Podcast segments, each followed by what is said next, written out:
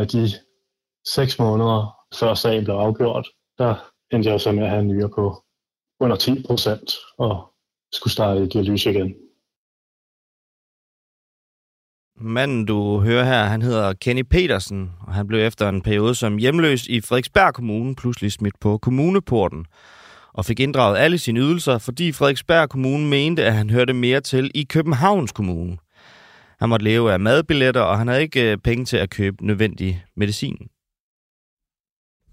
Det startede med, at jeg fik en ny nyere, og kort derefter blev flyttet til en anden ydelse, som gjorde, at jeg ikke kunne blive boende i min egen lejlighed. Øh, så endte jeg så med at måtte fraflytte den lejlighed, og havde et håb om, at jeg kunne komme i arbejde og få tjent nogle penge og få mig en ny lejlighed og, og ligesom komme i gang igen. Men så beklageligvis i løbet af den periode besluttede Frederiksberg Kommune sig så for, at jeg ikke længere hørte til hos dem, og jeg burde flytte ud i en anden kommune. Øh, og de ophører øh, mine ydelser fra marts 2022, hvilket gør, at jeg selvfølgelig ikke længere får kontanthjælp, og ikke længere har adgang til medicinbevillinger igennem kommunen. Så jeg kan hverken købe min egen medicin eller få adgang til den igennem kommunen. Og derfor den øh, nyere, som jeg fik transplanteret i 2017, falder jo så fra 30% funktionalitet til under 10% funktionalitet i august. Det starter efter, at jeg i lang tid har bedt om at komme ud i praktik gennem jobcenteret på Frederiksberg. Øhm, og det kommer i forbindelse med, at jeg lige pludselig får en lang række sygdomme. Øh, at de så samtidig begynder at køre en sag for kontrolenheden om at påvise, at jeg simpelthen ikke hører til på Frederiksberg længere. De øh, ophører fuldkommen min kontanthjælp fra 1. marts 2022, og beder mig derfra bare om at tage til København og søge kontanthjælp der. Det gør også, at jeg foruden at miste min økonomiske indtægt, mister også muligheden for at søge om medicin i Frederiksberg Kommune, hvilket så videre leder til, at jeg mister min transplantationsnyre i den sidste ende. Når man ikke har adgang til blodtryksmedicin og immundæmpende medicin og sådan noget, så holder sådan en transplantation jo ikke særlig længe. På det her tidspunkt tilhører jeg Frederiksberg og befinder mig på Frederiksberg. Og, øh, øh, deres øh, udsagn var blandt andet, at jeg brugte for meget tid på hospitaler i Københavns Kommune. Og øh, så det deres forslag var jo, at jeg skulle flytte min adresse ind på et hospital på Rigshospitalet i Københavns Kommune. Det er jo problematisk, når Frederiksberg ikke har hospitaler øh, med de afdelinger, som jeg går på, og ikke har sengeafdelinger. Kenny her, han fik øh, simpelthen blot at vide, at han skulle søge kontanthjælp hos Københavns Kommune i stedet for i Frederiksberg Kommune. Og det kunne han imidlertid ikke, fordi øh, København ikke mente, at der var noget grundlag for, at han skulle høre til hos dem. Så det var egentlig en strid imellem to kommuner, der ikke mente, at han hørte til nogle af stederne. Vi har her på Frihedsbrevet set dokumentation i Kenny Petersens sag. Frederiksberg Kommune mener undervejs i sagen, at Kenny bor hos, sin, hos øh, sin veninde i Københavns Kommune, som han også er lidt inde på her til sidst. Og en del af dokumentationen for det, det er blandt andet screenshot af opslag fra venindens Instagram og Facebook med billeder af Kenny, hvor hun skriver ting som Kenny, der finder en flot sten, som han vil have med hjem, og fotoshoot på vej hjem fra restauranten. De har været inde på øh, primært hendes øh, Instagram-konto og finde billeder, og været inde og med deres egen vurdering beslutte sig for, hvad givende ting hun havde skrevet betød. Hvad hun skrevet på et tidspunkt, at vi skulle hjem, så havde de besluttet sig for, at det betød, at, at jeg boede hos hende ud fra det. For uden deres argumenter omkring hospitaler, så har de jo fundet diverse øh, beviser, som de mente påviste, at, at jeg brugte for meget tid i Københavns Kommune, hvilket blandt andet indebar billeder fra 2018, helt tilbage, da jeg havde min lejlighed, som viste, at jeg havde været ude i Københavns Kommune. Jeg var nødt til at hive sagen her for Ankestyrelsen, hvilket jeg kun kunne gøre, fordi jeg har et netværk, en familie, der står klar til at betale for en privat socialrådgiver.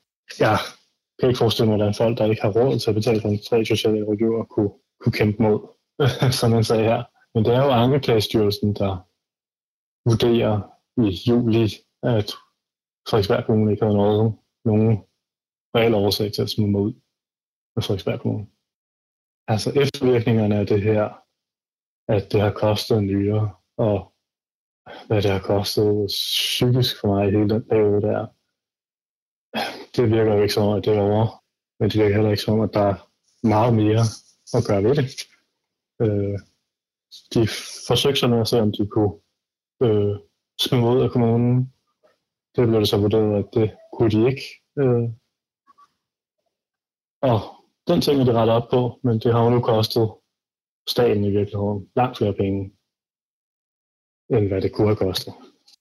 Altså, det øh, ødelagde der meget af min selvtillid.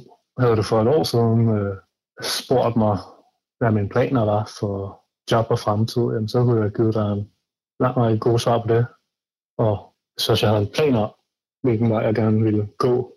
Men øh, nu hvor jeg ser frem til i hvert fald øh, seks års ventetid på at få en ny nyere, hvis det overhovedet kan lade sig gøre, så virker jeg sgu lidt øh, rådløs, lidt... Øh, jeg har svært ved lige at, at se, hvad fremtiden skal bringe. Jeg er virkelig glad for, at jeg har haft et netværk og en familie, der var især til at kunne hjælpe mig. Jeg kan kun lige tænke på dem, der ikke har det netværk, der ikke lige har en familie, der har pengene til at betale for en privat socialrådgiver, der ikke lige har de ressourcer. Jeg kan kun forestille mig, hvorhen i systemet de lander. Og så synes jeg, det er skræmmende at vide, at øh, for vi tror jo, at der er et socialt sikkerhedsnet, der fanger folk i sidste ende, men at hele det sikkerhedsnet kan hives væk under en, virker bizart. Efter gentagende klager over sagen, så konkluderer Ankestyrelsen, at Frederiksberg Kommune ikke havde tilstrækkeligt grundlag for at lade Kennys kontanthjælp ophøre med begrundelsen om, at de ikke er hans opholdskommune. Vi har forholdt sagens indhold for Frederiksberg Kommune og har selvfølgelig også spurgt dem til et øh, interview. Men det har de afvist at stille op til. De, de svarer øh, derimod i stedet for i et skriftligt svar. Forløbet her er et eksempel på, hvor svært det kan være at afgøre, hvor en hjemløs har hjemkommune, både for kommunerne og for Ankestyrelsen, netop fordi hjemløse flytter meget rundt. I Frederiksberg Kommune har vi taget Ankestyrelsens afgørelse til efterretning. Det betyder også, at vi vil samarbejde med andre kommuner om at sikre, at hjemløse borgere får den hjælp og støtte, de har brug for og krav på, også i perioder, hvor der er tvivl om deres hjemkommune.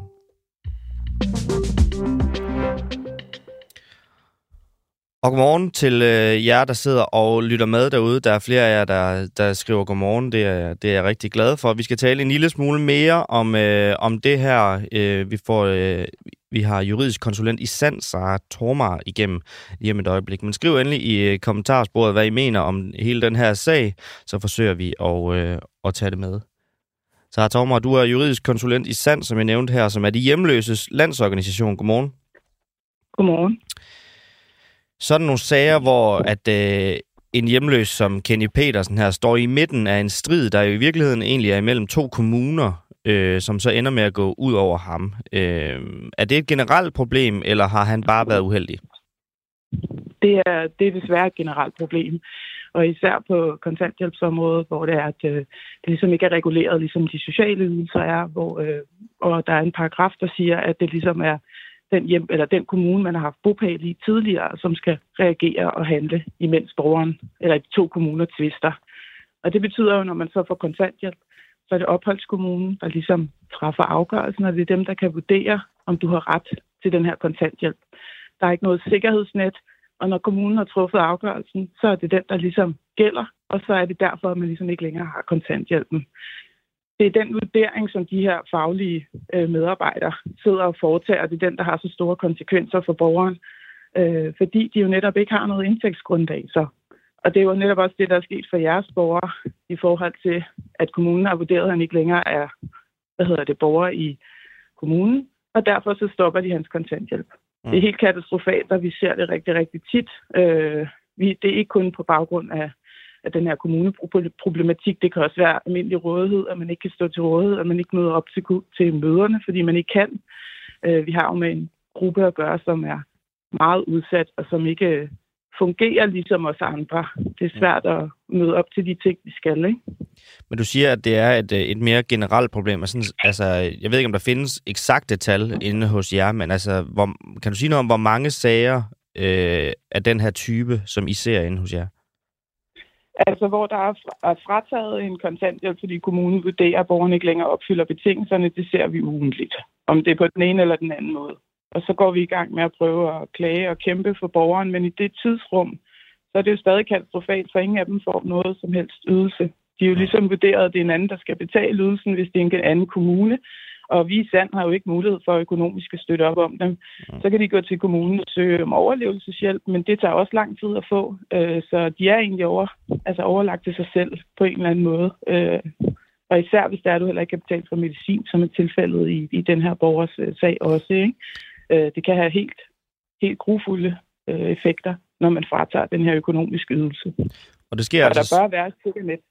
Ja, og det sker altså så på, på ugenlig basis, siger du, øh, en, ja, vi har, at, at kommunerne vurderer, at, øh, at, at borgerne ikke længere opfylder betingelserne. Øh, altså, man bør jo gøre det som en opfølgning, det gør de ikke altid, og så bør man jo partøre borgeren i, hvor, hvorvidt de oplysninger, de nu er i besiddelse af, er korrekte. Ikke? Og så har borgeren jo en periode til ligesom at vende tilbage og forklare, hvad er det, der sker, hvorfor har I fået de oplysninger, og så har kommunen skal jo ligesom træffe en afgørelse her efter, og jeg ved ikke, om han er blevet partørt eller helt i forhold til, til reglerne osv., mm. Men, men, men det er altså noget, vi ser rigtig, rigtig tit. Og, og så snart øh, afgørelsen er truffet, er det rigtig, rigtig svært at få den omgjort. Men, og der er så lange ventetider fra nu, klageinstanserne. Nu er du lidt inde på det øhm, i forhold til partshøring osv., men helt konkret, hvilke juridiske rettigheder har øh, hjemløse, som står i en tvist mellem to kommuner? Jamen, på kontanthjælpsområdet, der har de jo desværre ikke, der er de jo ikke sikret på samme måde, som for eksempel, hvis man modtager sociale ydelser, fordi det er reguleret i retssikkerhedsloven. I retssikkerhedsloven er det jo reguleret, at man skal søge kontanthjælp i opholdskommunen, og derfor, det er jo der, hvor du opholder dig så til rådighed, og derfor vil det jo være den kommune, selvom du ikke har en bopæl i den, der ligesom skal foretage vurderingen. Ikke? Øhm, så, så, øh, så der, derfra til, kan jeg lige få spørgsmålet igen, undskyld? Jamen, det var i forhold til de juridiske rettigheder. Jeg vil egentlig bare altså, have ja. helt præcis, altså når en, en, en sag som Kenny Petersens her, du var lidt inde på, der er ja. noget partøring og noget, altså hvilke juridiske rettigheder har han og andre, der står i lignende sager, egentlig, når det kommer til, at der er to kommuner, som jo, altså det kan godt være, det er lidt polemisk, men skændes om, hvem der egentlig skal, skal have ansvaret ja. for ham. Jamen, han, han har de samme rettigheder som alle andre, der skal have kontanthjælp. Du har ikke nogen andre rettigheder, end, end, end, end, uh, end at du, mm. du kan søge om at få kontanthjælpen, så kan de vurdere, om du skal have den. Hvis, de ikke hvis du ikke skal have den, jamen, så er det jo bare et afslag. Hvis du allerede får den, så, er der jo, så skal de i gang med at opfølge på, hvad er det for nogle oplysninger, de har? Hvad er det for nogle anderledes forhold, der gør sig gældende, siden mm. du ikke længere er berettet til den her kontanthjælp? Okay. Og hvis Kenny han har modtaget kontanthjælp tidligere, jamen, så skulle de jo ligesom have fulgt op og fundet ud af, hvorfor er det, de mener, han bor i en anden kommune. Jeg har tidligere oplevet det i en sag mellem Frederiksberg og Københavns Kommune, hvor en borger havde, fået, havde hund og ikke kunne opholde sig på deres herberg, så han sov på et natherberg i København. Og der prøvede øh, kommunen også at få ham viftet ud, hvor vi ligesom måtte kæmpe for at sige, hallo, han står til rådighed, og kommunegrænsen er så tæt på hinanden. Og den, ja. den godtog de, men det var kun fordi, vi kæmpede for det. Og det er jo det igen, man har ikke så så mange muligheder som borger. Du har kun mulighed for at klage, du har ikke mulighed for at bede om opsættende virkning, som det hedder, hvor du kan få lov til at modtage kontanthjælp i det tid, i den tid, der går ind til klageinstansen har truffet en afgørelse. Det kan du heller ikke rigtig bede om her. Nej. Det er en økonomisk ydelse. Så hvis du ikke længere har ret til den, så er det jo også en rigtig stor byrde at skulle betale det hele tilbage.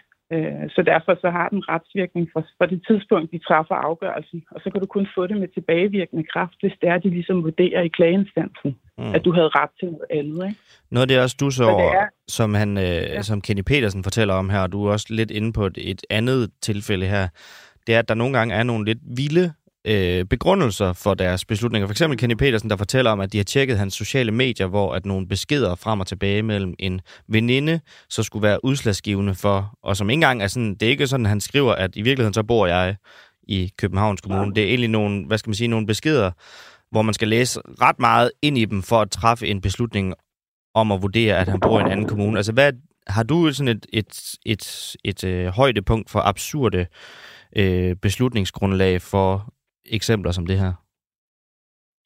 Øhm, altså, jeg har set mange forskellige begrundelser, men, men, øh, men sådan en der med, med medier, altså med, med, med sociale medier, den har jeg også set før, men der har jeg primært set den omvendt, hvor de ikke vil godtage de oplysninger, man giver fra de sociale medier. Ikke? Men, men det er helt, helt absurde ting, vi nogle gange lægger vægt på, altså helt ned mm. i detaljen, hvor man tænker, hvor er I kommet frem til det? Altså, det er jo sådan en kontro- kontrolenhed på en eller anden måde, der går ud og, og ja. vurderer. Ikke? Øhm, og de har jo ret til at følge op på, om du opholder dig i kommunen, også i henhold til CPR-lovgivningen. Mm. Men det er bare den måde, man ligesom gør det på, og man, øh, der er ingen forståelse for den situation, man står i som hjemløs. Der er også, vi møder også ofte den her fordom omkring, øh, at borgeren måske ikke rigtig gider, eller at de er lidt doven, eller et eller andet. Ikke? Og jeg ved ikke, om sådan nogle ting også nogle gange har en eller anden indflydelse i forhold til, når man skal vurdere en sag. Øh, øh, men det her med, med i forhold til, til sociale medier, den har vi set masser af gange før. Øh, men det er heller, og det er helt sindssygt. Ja.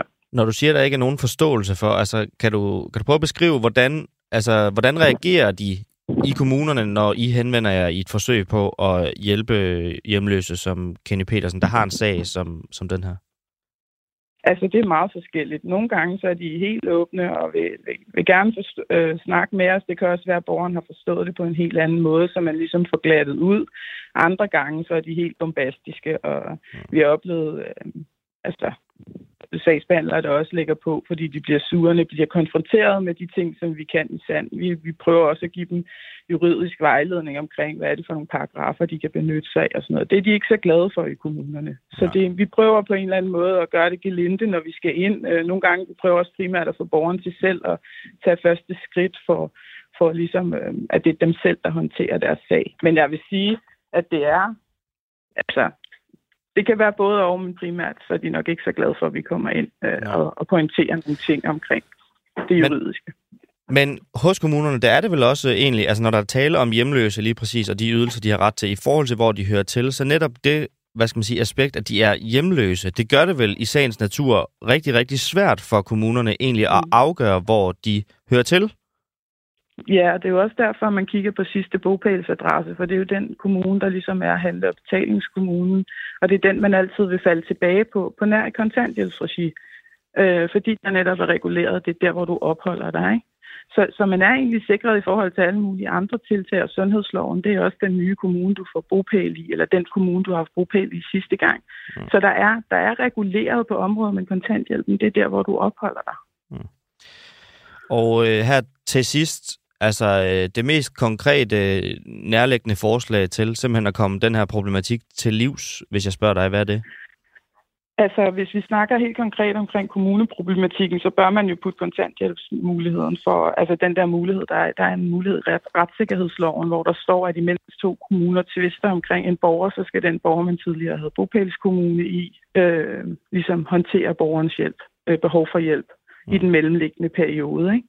Og det vil jo sikre, at borgeren faktisk kan modtage hjælpen, kontanthjælpen i den periode, hvor for eksempel øh, København eller Frederiksberg, de, de tvister med hinanden. Det er der ikke mulighed for på kontanthjælpsområdet, og det kan være, fordi det er økonomisk. Ja. Men, men det vil jo gøre, at borgeren er sikret indtil klageinstansen ligesom finder ud af, er det korrekt, det kommunen har truffet afgørelse? Ja. At den vurdering, de har lavet, korrekt. Ikke? Så har vi en lytter, der hedder Carsten Sand, som skriver ind, øh, kommunen har simpelthen overvåget hans veninde, lyder vanvittigt. Er det overhovedet lovligt? Altså den overvågning, som Kenny Petersen taler om i klippet her med hans øh, sociale medier og de beskeder frem og tilbage, at, har de lov til det? Altså, de har lov til at gå ind og kigge på en profil, der er åben. Øh, det, det er der ikke noget til hinder for. Ja. Øhm, Alright. Men, men man kan jo sige, om det er savligt at bruge de argumenter, det er jo så noget helt andet, men det må man jo tage fat i, når det er, at de ligesom laver vurderingen i en sag. Ikke? Jo. Sara Thomar, juridisk konsulent i Sand. Tusind tak, fordi du var med her til morgen. Ja, selv tak. Hej. Og så er vi efterhånden også ved at være 20 minutter inde i programmet, inden jeg har sagt godmorgen ordentligt til alle jer, der sidder derude. Mit navn er Nikolaj Dandanel. Du er tunet ind på en uafhængig morgen her på Frihedsbrevet. Og inden vi nu går videre til øh, næste indslag, så lige en kort nyhed øh, siden i går. Det kan nemlig koste danskerne milliarder, når Københavns Kommune nu sænker fartgrænsen til 30 eller 40 km i timen i hovedstaden. Det skriver BT, øh, og det er forsker i økonomi og trafik på Københavns Universitet, Mogens Foskerav, som øh, vurderer det, og samtidig langer kraftigt ud for, efter kommunen for ikke at dele prisen på det her nye, meget, meget store trafikprojekt. Han udtaler til BT, det er stærkt påfaldende, at kommunen enten ikke har beregnet omkostningerne for samfundet, eller har valgt ikke at lægge dem frem. For der er tale om et projekt på størrelse med de allerstørste statslige projekter. Hvis man kigger på, hvor mange kilometer, der bliver kørt i København, kan det nemt komme til at koste 1 milliard om året i tidstab at sænke hastigheden.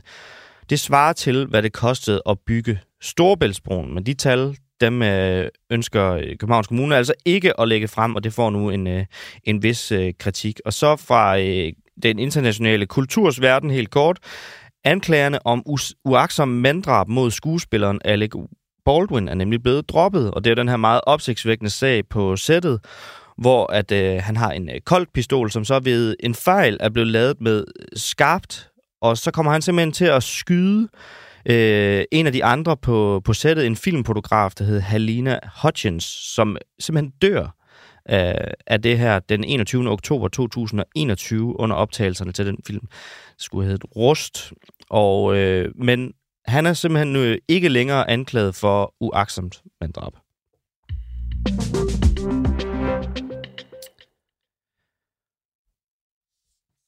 Og vi har øh, vi har flere gode ting, vil jeg, vil jeg faktisk bare lige barsle en lille smule for. Vi skal tale med Thomas Roden, som jo er regionsrådsmedlem for De Radikale, og så er han stifter af det, der hedder Dansk Kina Kritisk Selskab. Og vi skal lige hurtigt vende om øh, pandaparingen her har et mere geopolitisk øh, aspekt, vi kan tage fat i. Fordi at det er jo også igen, igen, igen, igen, tror jeg faktisk helt konkret, vi kan sige, ikke lykkedes at få pandaerne til at, til at parre sig. Og hvad kan det egentlig betyde? Vi har nogle tal for, hvad, vil, hvad det vil koste, hvis det faktisk på et tidspunkt øh, lykkes. Så måske det er en meget god idé ikke øh, at få de her pandaer til at parre sig.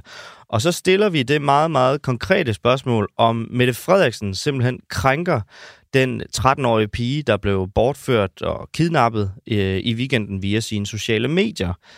Øhm, alle vi øh, medier og publicister blev rådet på det kraftigste til ikke længere at nævne pigens navn. Vi skulle simpelthen fjerne pigens navn, men vi har været inde og kigge på Mette Frederiksens sociale medier, hvor hun jo bare alene på Facebook og Instagram har lige knap 800.000 følgere. Og det, det, det tør jeg, uden at lægge forretningshemmeligheder for alle vores kollegaer på dagbladene og de store medier.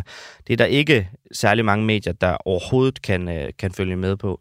Men hun har simpelthen et øh, nu fire dage gammelt opslag, alene bestående af et billede kun med pigens navn og et hjerte. Og det skal vi tale med en advokat med speciale i øh, medieetik og digitale og sociale medier om lidt senere. Men først skal vi tale lidt om kristendemokraterne er kristendemokraternes principprogram homofobisk. I går der kunne man læse, at kristendemokraternes nye formand Jeppe Hedo gerne ser et opgør med partiets egen øh, principprogram. Helt præcis så skal partiet stemme om et nyt program til oktober. Og her gav den nye formand et indspark i netmediet Altinget i går, hvor der står. Det er en homofobisk udtalelse, at der i kristendemokraternes principprogram står, at et perfekt ægteskab er mellem en mand og en kvinde, og derfor skal den udtalelse ud. Jeppe Hedeå, formand for Kristendemokraterne. Godmorgen. Godmorgen. Hvorfor er det en homofobisk udtalelse? Nej, jeg synes, det, det, er, også, det er måske også faktisk, det kan opfattes som homofobisk. Hvordan opfatter du det? Uh, jamen, jeg kender, det, er lidt, det, er lidt, det er lidt nemmere for mig, fordi jeg kender jo de mennesker, der har skrevet det. Mm. Og jeg ved, de ikke er homofobiske. Okay. Så øh, jeg ved, der er, der er en kæmpe stor kærlighed hos de mennesker. Så, så det, er, det er, kan du sige, et spørgsmål om, og det, og det er faktisk også øh, forkert at sige, at det er derfor, vi skal ud. Vi skal, vi skal have noget politik ud af vores fundamentale program, vores principprogram, vores, det vi nu kalder værdiprogram. Okay. Øh, der vil vi hellere have noget kristenpolitisk tænkning øh, dernede, og så skal vores politik stå oven på det. Så det er sådan set argumentet for at lave et nyt værdiprogram. Men du siger, at øh, nu siger du så nu, at det er menneskerne, der har skrevet det, de er i hvert fald ikke homofobiske. Men altså, der står sort på hvidt i altinget fra i går, det er en homofobisk udtalelse. Så udtalelsen så i sig Jamen. selv, altså jeg ved ikke, om det så er ordene, altså de, sæt, altså de, de ord, der står i sætningen, om det så er dem, der er homofobiske, nu hvor det ikke er dem, der har skrevet dem, der er homofobiske, eller hvad mener du egentlig, når du siger sådan? Jamen, det er jo, du kan jo prøve, prøve, prøve, prøve at sige sætningen igen, ikke? Altså, det er, jo, det er jo, kan du ikke høre det indirekte, eller det er i hvert fald det, jeg har forstået, mm. øh, kritikken går på, og som jeg prøver på at lytte til, og som jeg øh, gerne vil have skærpet op på, det er, jamen hvis det perfekte ægteskab mellem en mand og en kvinde, er mit ægteskab som homoseksuel så ikke perfekt. Mm. Hvad er det, I siger med det? Er det så ikke i orden? Nu, det er jer, der siger det jo. Altså, det er jeres øh, principprogram. Ja, det er det. Og nu spørger du, nu forstår du ikke, du kan ikke forstå, hvorfor, du ikke, hvorfor det ikke kan stå som homofobisk. Men det er, den, det er det perspektiv, der er i det. Ja, men det jeg egentlig spørger til, det er jo egentlig bare, hvad du mener. Det er dig, der har udtalt, at øh, det er en homofobisk udtalelse, ja, og derfor jeg, så, jeg så skal godt, det ud. Jamen, Ja, ja, jeg kan, jeg, kan godt, jeg kan godt se, at det kan opfattes som homofobisk. Det kan jeg godt se. Okay. Jeg synes ikke, den er heldig, den formulering. Opfatter du det som homofobisk? Nej, der er ikke noget homofobisk i, i, i, i, øh, i de kristne demokrater, jeg har mødt. Det er der virkelig ikke. Der er en stor kærlighed til alle mennesker. Hvad, Også hvad? til folk, øh, som, ja. som, som ikke ligner dem selv øh, på, på alle områder. Så, men, men hvis teksterne kan opfattes homofobisk, så synes jeg faktisk, det er et problem. Så, har vi ikke været, så skal vi tilbage til tegnbrættet. Så skal vi skrive det klart og tydeligere. Okay, men i, på spørgsmålet om, hvordan du opfatter udtalelsen, så er det et problem, hvis der er andre, der opfatter den som homofobisk. Men du vil ikke helt ja, jeg, svare fuldstændig sort på hvidt på, om du opfatter den homofobisk eller ej. Øh, jeg, jeg, jeg synes, jeg opfatter den. Jeg synes ikke, det, jeg synes, der kan ligge... Jeg kan godt se, nu har jeg i hvert fald fået øje på det. Du ved, at nogle gange, når man har fået øje på noget, så er det svært at lade, lade være med at få øje på det. Øh, jeg synes godt, jeg synes godt, jeg kan se hvorfor der er nogle mennesker, nogle homoseksuelle, som vil kunne sige, hvad, hvad betyder det for mig, det der? Og det, det synes jeg ikke er fedt. Det synes jeg ikke er rart. De skal føle sig elsket, de skal føle sig velkommen, og de skal føle sig, øh, som os andre, han er sagt, fuldstændig berettet til, hvad vi måtte have her øh, på jorden. Så det, ja. Så udtalelsen at et perfekt ægteskab, det består mellem en mand og en kvinde. Er det en homofobisk udtalelse, eller er det ikke en homofobisk udtalelse? Det synes jeg. Ja, det synes jeg. Jeg synes, okay. ja, det synes jeg, den er. Jeg okay. synes, der ligger en implicit fordømmelse i den. Ja. Okay. Eller en, en, ikke fordømmelse nødvendigvis, men en implicit øh, nedgørelse på en eller anden måde. Mm. Er, er der plads til, til kandidater hos jer, som ikke opfatter det som homofobisk? Ja da. Okay. Altså i alle partier er der jo konservative og, og liberale fløje. Mm. Så man skal ikke være enig i jeres principprogram for at være kandidat? Nej. Nej, det skal du. Det kan du ikke. Har du nogensinde prøvet at tage en kandidattest? Altså, øh, jeg har i hvert fald ikke hørt om nogen, der kan få mere end 80 procent, uanset hvilken kandidat de kigger på i hele Danmark. Altså, vi kan ikke, hvis du går i detaljen på tingene, og det er jo også en af problemerne med principprogrammet, som det er i dag, det er, at det går enormt detaljeret ned i politikken. Mm. Øh, og, og så er det, du står der, så vil der være ting, som du ikke er enig i. Altså, ja. Og sådan det. Og det skal der selvfølgelig være plads til. Okay. Og nu, det handler jo om, at I, I til efteråret skal stemme om et, øh, et nyt principprogram. Øhm, og en af de ting, jeg også hæfter mig ved, da du taler med altinget, det er, at øh, du begrunder øh, en sætning, du siger med, at det er woke forstået. Skal kristendemokraterne ja. være woke?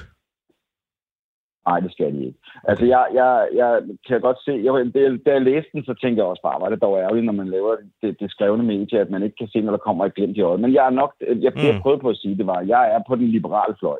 Okay. Altså, jeg er på fornyelsens, jeg er på fornyelsens fløj. Så du er, du er på den woke fløj? Ja, jeg bliver nok aldrig. Altså, det, jeg vil ikke pynte mig med nogle fjer, jeg ikke kan bære. Altså, det, det, det, men jeg vil helt klart være, alt er jo relativt woke-agtig i nogens øjne i, øh, i partiet. Det vil jeg helt sikkert være. Okay, altså... For der, Men jeg er ikke sikker på, at Greta Thunberg vil synes, at jeg, at jeg er woke. Forstår du, hvad jeg mener? Ja, der er jo forskellige opfattelser af, hvad, hvad woke betyder. Hvad, ja, hvad, betyder, ja. hvad betyder woke, hvis jeg spørger dig?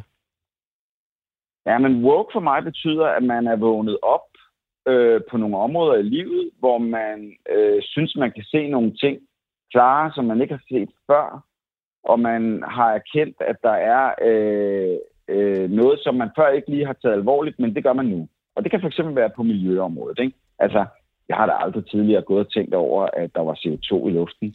Men efter jeg har stukket hovedet dybt ned i de der ting, så er jeg, blevet op, så er jeg blevet opmærksom på, hvor alvorligt det er. Mm.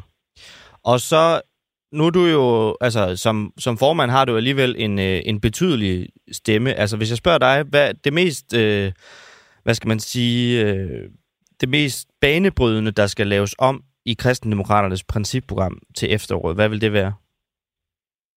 Jeg mener, vi skal have to. Øh, jamen, det mest banebrydende, det er, at vi skal ændre det fra at være dagsaktuel politik mm. til at være kristen filosofisk tænkning, personalisme, øh, hvad hedder det, subsidiaritetsprincipperne, forvalterskabstankerne, næstekærlighed, åndsfrihed. Øh, alle de ting, som øh, dygtige kristne tænkere har arbejdet med de sidste 70 år øh, øh, i Europa. De ting skal vi have ind som vores politisk-filosofiske fundament. Det bør være vores værdiprogram. Ikke om vi lige mener, der skal, der skal fyres med halm og træflis eller med kernekraft. Det, det, det, skal, det skal op på et niveau oppe over mm. øh, værdipartiet, øh, politikken. Ikke? Okay. Jeppe Hedegaard, formand for Kristendemokraterne. Mange gange held og lykke med at få det igennem til efteråret, og tak fordi du var med her til morgen. Tak skal du have. Hej.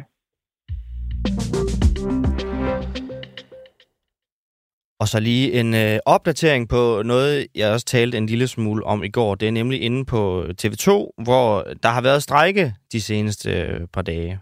Og jeg fortalte jo det her med i går, at der desværre, ifølge nyhedsdirektør Ulla Pors, havde været en teknisk fejl, som gjorde, at de ledende medarbejdere simpelthen kunne følge med i et ellers meget, meget strengt fortroligt møde blandt de menige medarbejdere om hele den her situation der var der simpelthen et teknisk udfald, eller et teknisk fejl, der gjorde, at de ledende medarbejdere, de kunne kigge med. Og det synes jeg lød som en, en lille smule besynderlig øh, forklaring. Men det var der måske en grund til, fordi nu er det kommet frem i en lækket intern mail sendt til medarbejderne, at det ikke var en teknisk fejl. Øhm, og det er Ulla Pors, nyhedsdirektøren selv, øh, som nu siger det. Og det er medarbejderne enormt sure over. Og øh, det skal jeg ikke gøre mig til dommer over, om, øh, om de har ret i at være sure over eller ej. Men jeg har i hvert fald spurgt om et interview med nyhedsdirektør Ulla Pors, om hvorfor hun i første omgang sagde, at det var en teknisk fejl, når det ikke var en teknisk fejl. Altså fordi, hvad, hvad har hun fået af feedback, som indikerede, at det var en teknisk fejl, at de ledende medarbejdere de kunne kigge med, og simpelthen ikke bare fordi, at de havde klikket sig ind på en eller anden stor øh, Zoom-recorder, der står og, og caster alle sådan nogle Zoom-møder, som vi alle sammen kan huske tilbage fra coronatiden. Det, altså, hvad har hun fået at vide, som gjorde, at hun i første omgang sagde, at det var en teknisk fejl, når det nu ikke var en teknisk fejl? Altså, løg hun simpelthen? Øh, det har jeg spurgt om interview om, men øh, TV2 har desværre afvist at stille op.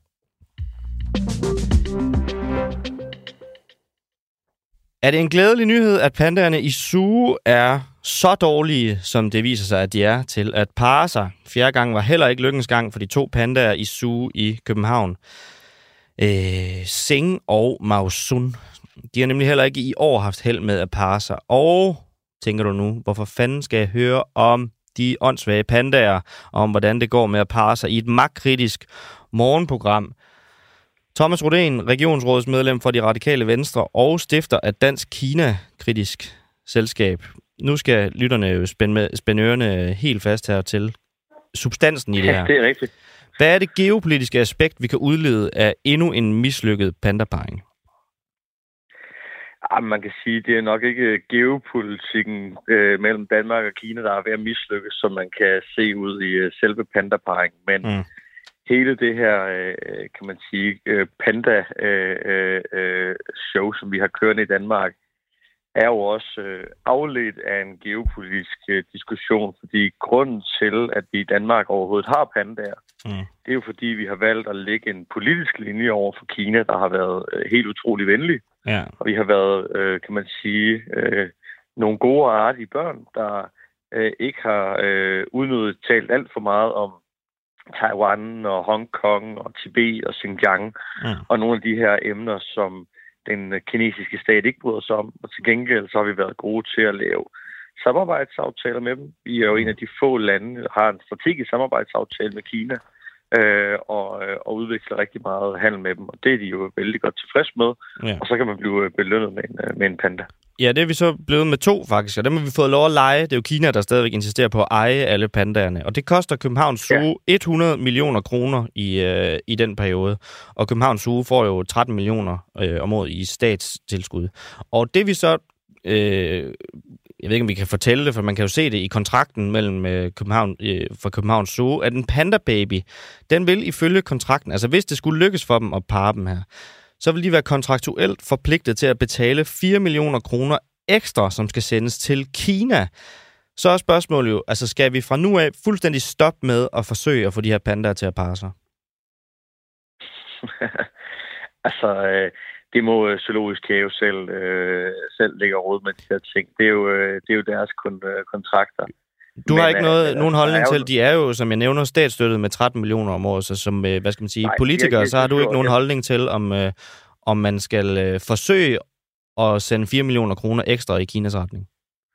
Altså, jeg synes jo aldrig, vi skulle have haft pandaerne i Danmark. Det er sådan set min øh, holdning til det. Øh, det har vi så nu, og det er så zoologisk have, der hænger det på det problem og, øh, og på den regning. Så det må de jo, øh, altså det, det, er jo, det er jo deres problem nu. Jeg, jeg, jeg, jeg mener, at vi har fået dem, fordi vi har ført en forkert udenrigspolitik, og vi skulle aldrig nogensinde være, være endt der. Men det er jo også en lille smule absurd, hvordan man inden for zoologien, øh, nu er jeg ikke øh, øh, den store øh, zoodirektør, men jo generelt har et princip omkring, at man øh, låner og udveksler dyr gratis mellem hinanden. Mm. Men når det kommer til pandaerne, så er der nogle meget, meget, meget store betalinger, der skal, øh, der skal sendes i, øh, i Kinas retning. Det er jo en lille smule øh, absurd. Ja. Og, øh, og, og generelt, så må man sige, øh, meget omkring hele den der sag, var jo dybt øh, absurd. Jeg var selv i zoologisk have, øh, øh, hvor jeg rev Tibet-flaget frem, da man offentliggjorde pandaerne, øh, og, og blev smidt ud på røv og albuer, fordi at, at to direktøren var meget øh, bekymret for, at det skulle skræmme pandaerne og se et Tibet-flag.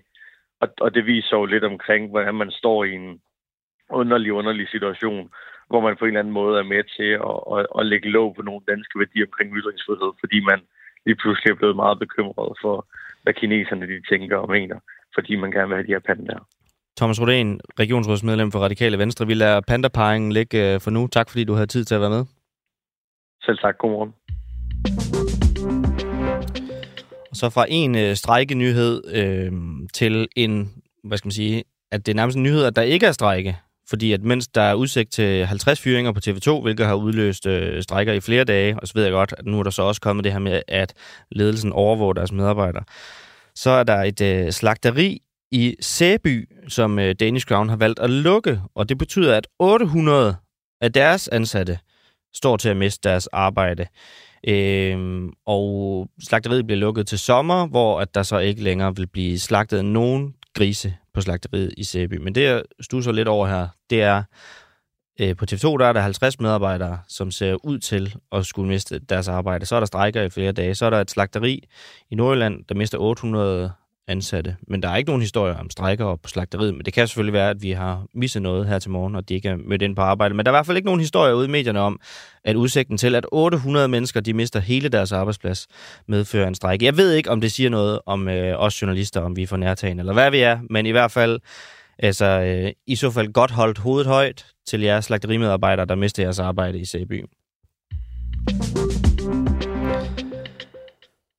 krænker Mette Frederiksen den 13-årige pige, der i weekenden blev kidnappet i øh, begyndelsen af ugen, og i weekenden, der øh, ville vi have tituleret den her sag på en anden måde, og det gjorde vi også. Altså, vi omtalte sagen om den bortførte pige på en anden måde, end vi gør nu. Og vi sidder ligesom og slår knuder på os selv for at prøve at øh, ligesom leve op til de opfordringer, vi har fået om ikke længere at nævne pigens navn. Fordi at i starten, der var, navn, eller der var sagen jo ligesom opkaldt efter, hvad pigen hed.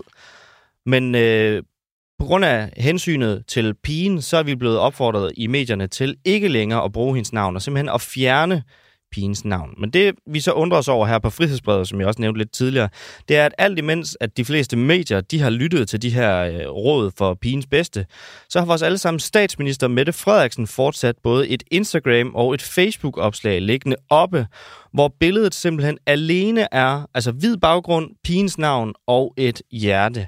Og hun har lige knap 800.000 følgere, og de har hver især omkring 30.000 likes, de her. Så det er altså en eksponering, der virkelig vil noget i forhold til, hvor meget vi bliver rådet til at fjerne hendes, øh, hendes navn. Vi gjorde statsministeriet opmærksom på det her i går morges, så det er ikke sådan, at vi har sniløbet den med, og så vente i, til, i sidste øjeblik, og så nu altså, har de ingen chance for at gøre noget som helst. De har rent faktisk haft lige knap et døgn nu til at gøre noget, men de er hverken vendt tilbage til os i forbindelse med det interview, vi godt kunne tænke os, og billederne er heller ikke blevet taget ned endnu. Vibeke Borberg, advokat med speciale i blandt mange ting, medieetik og sociale medier. Du er jo en af dem, der opfordrede alle medier til at fjerne pigens navn. Godmorgen. Godmorgen. Krænker Mette Frederiksen den 13-årige pige, der i weekenden blev kidnappet? Altså, der er jo nok ikke nogen tvivl om, at det opslag, som du omtaler, det er jo ment som en kærlig hilsen mm. øh, til, til offeret for den forbrydelse, vi taler om. Og der er heller ikke nogen tvivl om, at, at hun har ville sende en, en hilsen til hende og udtrykke en glæde over, at, at hun blev fundet i live. Mm. Øhm, så på den måde har det jo været ment som, som en kærlig hilsen. Men selv en kærlig hilsen kan jo være øh, altså, altså kan, kan jo være problematisk i sådan en sag som den her. Og, og, og, og jeg, jeg, jeg, jeg må da medgive, at når man går ind på Mette Frederiksens profil, så springer det her jo i øjnene, fordi sådan et, et opslag på en hvid baggrund øh, med en tekst på, den, den står jo frem, springer frem i forhold til, øh, til billeder. Så, øh, så, så det er jo i hvert fald et eksempel på, at, at navnet bliver eksponeret, og det bliver eksponeret steder, hvor der er mange, der ser det. Skal hun tage det ned? Det er jo altid en svær diskussion, det her med, om man skal fjerne information, som engang er publiceret, når medierne gør det for eksempel ændre i jeres digitale artikler eller, eller andre ting, som I har publiceret, så giver I jo så giver jo en meddelelse om, at I har gjort det. Og det er jo fordi, det her med at fjerne information, det er altid lidt problematisk i sådan et frit og åbent samfund, som vi lever i. Øhm, det man kan sige, det er, at hvis vi ser på, hvordan for eksempel reglerne om navlesområder, det ved jeg godt ikke, ikke, ikke, ikke øh, altså der taler vi jo specifikt om, om den mistænkte i den her sag, men der er reglerne jo faktisk sådan, at dem, der har, dem, der har offentliggjort navnet, inden et navneforbud blev nedlagt, de, faktisk, de kan ikke straffes for at lade det blive stående, for eksempel på et socialt medie bagefter. Så, så, så, så, så, så jeg vil sige, der, der er jo ikke nogen retlig forpligtelse til det her. Så spørgsmålet er jo den moralske forpligtelse, altså bidrager man til mm. at fastholde et fokus på offeret, i stedet for at rette fokus mod den mistænkte. Det, det er jo en anden af de ting, som som, som jeg har argumenteret med, når jeg har sagt, at jeg synes, man skal lade være med at, at, at bruge øh, hendes navn. Men jeg synes også, at man i det hele taget skal sørge for, når man omtaler den her sag, som vi jo bliver ved med formentlig at skulle høre om i, i et stykke tid, altså indtil, indtil der er faldet dom i den sag, der bliver rejst. Mm. Øh, der synes jeg også, at man skal prøve at flytte fokus ved at tale om ham og hvad han har gjort ved hende, og ikke hvad hun er blevet udsat for. Mm. Fordi det hele tiden handler om at få fokus flyttet over på ham. Altså vi har at gøre med en 13-årig pige, der har været udsat for øh, meget alvorlige og jo meget personlige, en meget personlig forbrydelse. Yeah.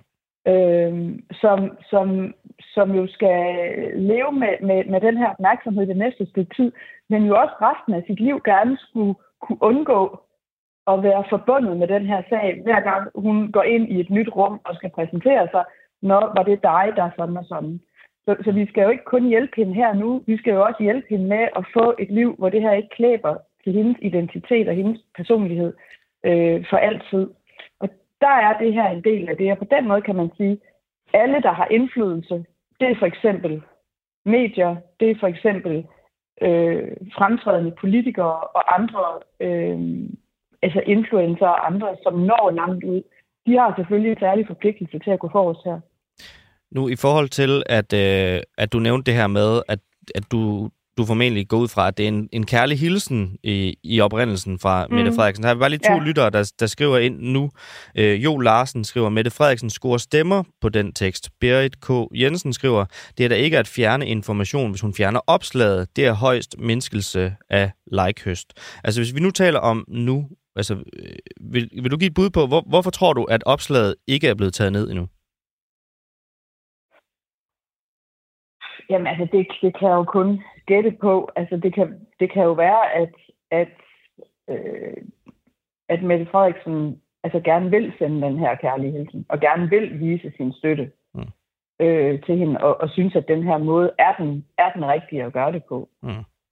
Øh, det, det kan selvfølgelig også være, at øh, altså der, der, der kan jo også ligge, ligge andre grunde bag, men, men jeg, jeg, jeg tror ikke, man skal... Altså, jeg synes, det er ærgerligt, hvis, hvis, hvis, hvis vi øh, ikke kan altså, i en god mening komme til at gøre noget forkert, uden at diskussionen kommer til at handle om, om, om likes og, og nogle skjulte motiver. Mm. Øh, jeg er sådan set ikke i tvivl om, at, at, at, at det her er ment godt, men, men problemet er, at man skubber på noget og skubber i en retning, og måske ikke er det forbillede for resten af befolkningen, som, som man burde være ved at blive ved med at eksponere øh, offerets navn. Øh, og jeg synes, man, jeg synes, man skal tænke sig godt om, når man er en indflydelsesrig person, øh, hvordan man agerer, fordi man mange vil følge efter øh, det som en, som hun gør, altså øh, følge en som det, som, som, som, som statsministeren gør. Ikke? Okay. Vibeke Borberg er advokat med speciale i medieetik og sociale medier, blandt andre ting. Tusind tak, fordi du var med her til morgen. Selv tak. Og tak fordi, at øh, I, som jeg jo kunne nævne her undervejs, øh, skriver med derinde. Det er rigtig dejligt, når vi kan øh, bringe jeres meninger til, øh, til vores øh, kilder, som er med til at kloge sig på alle de emner, vi, øh, vi har med i, i programmet. Øh, Danmark har sendt en øh, har sendt Dobermann missiler til Ukraine. I, år, I går kunne Ekstrabladet fortælle, at Danmark har sendt nogle meget, meget avancerede missiler til Ukraine, og det er altså de her Dobermann. Militæranalytiker ved Forsvarsakademiet Hans Peter Mikkelsen siger til Ekstrabladet, det er et missil, der blev øh, anskaffet til flyvevåbnet i midten af 90'erne. Jeg plejer at sammenligne det med en dobermand. Den pusses på nogen, og så finder den selv frem til byttet. Det har nemlig sin egen radar, så den får en, øh, en retning af et fly eller et missilsystem, og derefter så finder den så selv målet. Så det er en meget avanceret øh, te- teknologi, siger han til Ekstrabladet, og den kan ukrainerne altså nu få glæde af i sin kamp for at øh, holde stand imod russerne.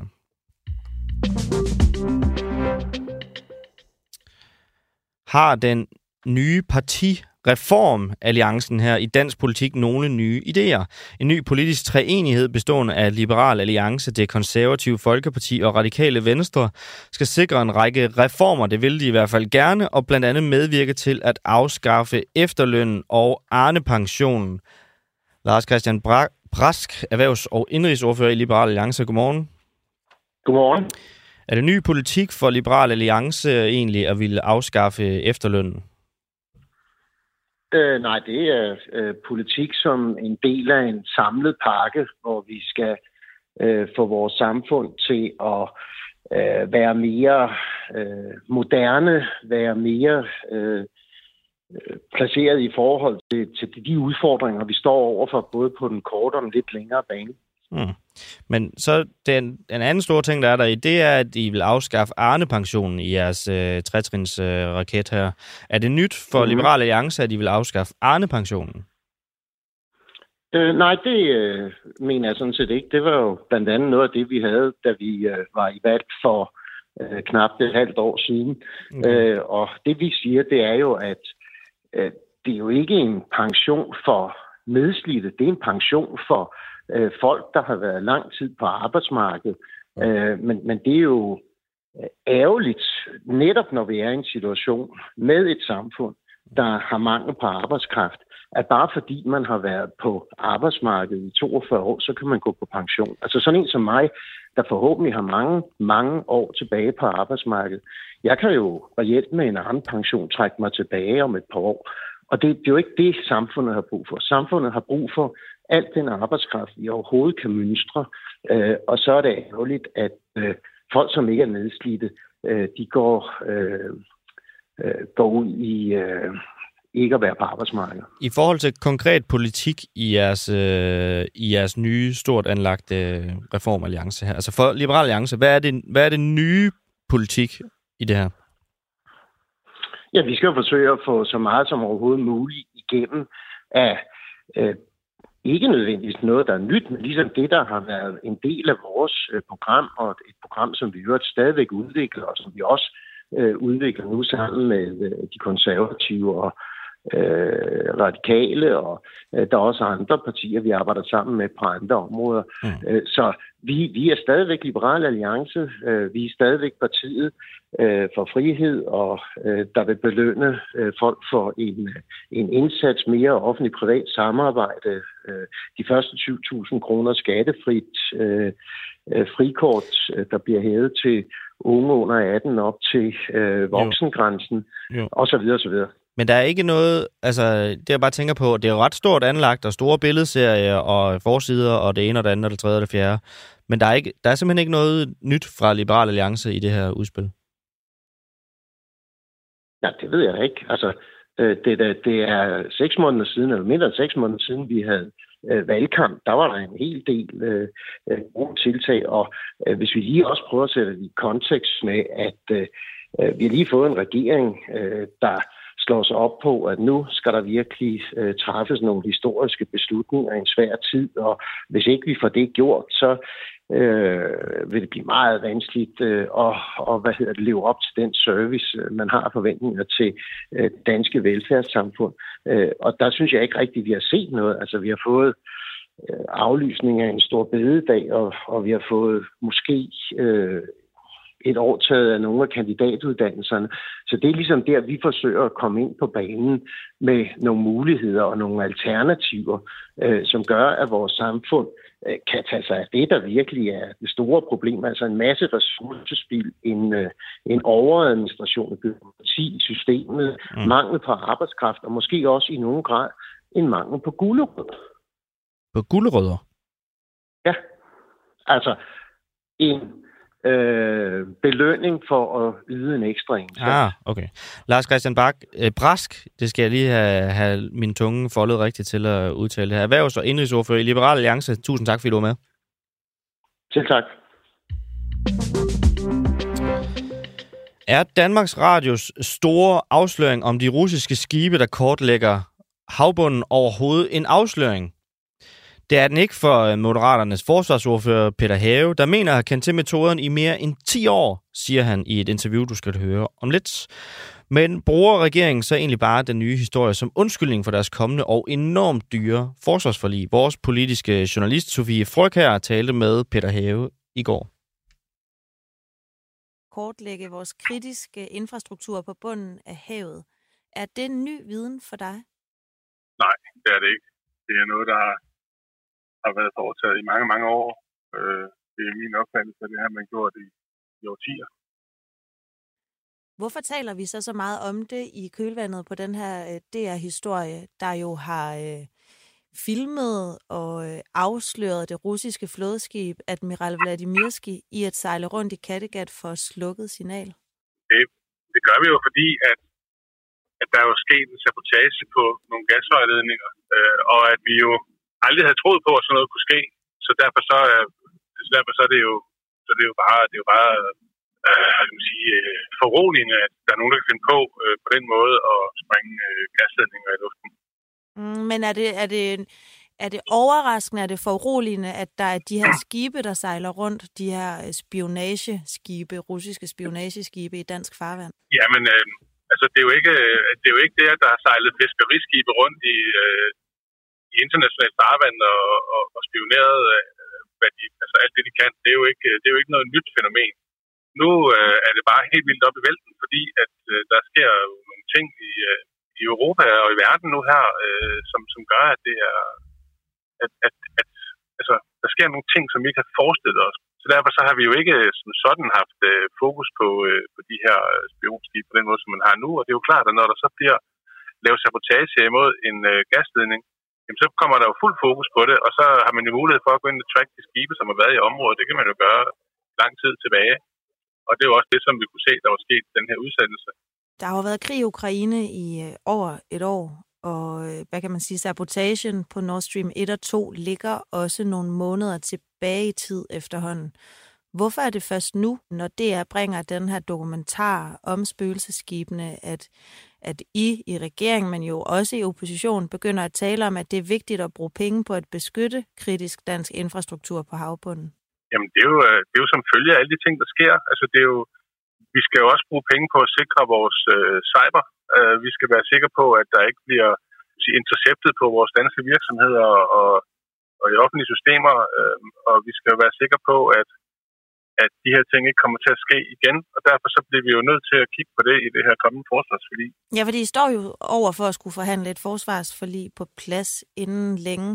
Men det er altså ikke den information, som er kommet frem i DR's dokumentar, som gør, at I nu mener, at det er vigtigt også at fokusere på at beskytte dansk infrastruktur, kritisk infrastruktur. Nej, men den er jo bare medvirkende til at, at sætte en tyk streg under, det er nødvendigt.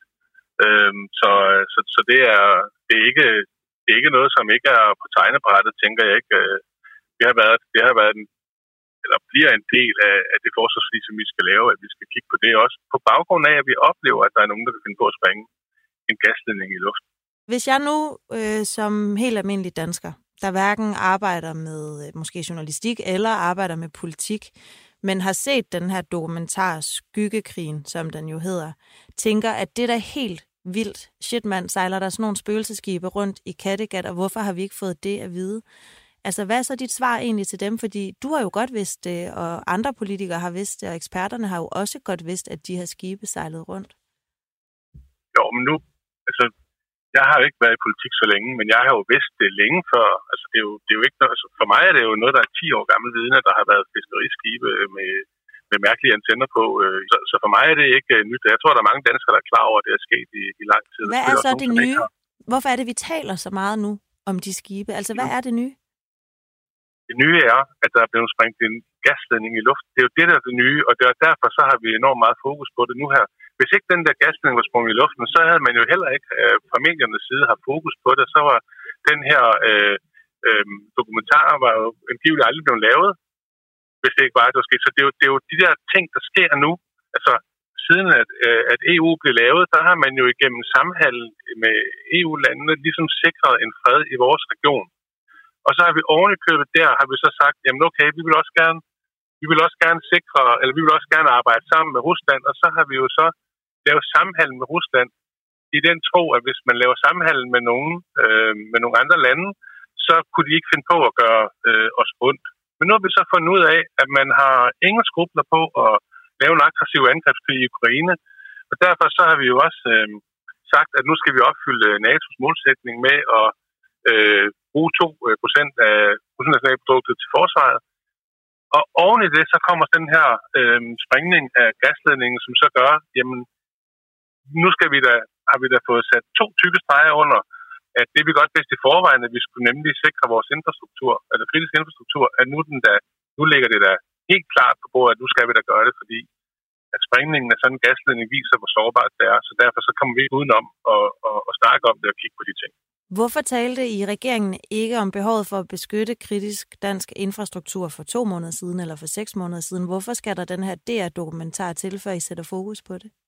Nej, men det har vi jo også snakket om, da vi fandt ud af, at de har sprunget den her øh, gasledning, der var jo statsminister også ude at sige, at, øh, at øh, den her, det var en sabotageaktion, og derfor så, og så, og så blev der undersøgt på, øh, hvem har gjort det. Og der har været mange konspirationsteorier om, hvordan det er foregået, og hvem der har gjort det, men en ting ligger fast, det er jo, at det er jo ikke bare lige to dykker, der hopper ned i vandet fra en sejlbåd, der laver det her. Det er jo meget mere komplekst. Øhm, så, så dengang allerede der, der, var man, der vidste man jo godt, at det, det, det var også talesat på det tidspunkt. Men der var, der var der bare ikke nogen, der havde sprunget øh, nogen hjælp på det, altså nogle gasledninger i stykker på det tidspunkt.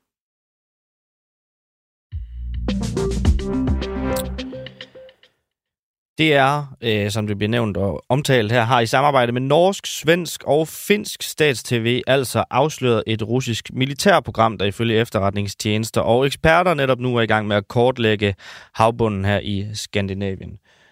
Peter Viggo Jacobsen, lektor ved Institut for Strategi og Krigsstudier på Forsvarsakademiet. Er der noget som helst nyt og overraskende i de her afsløringer? Og godmorgen.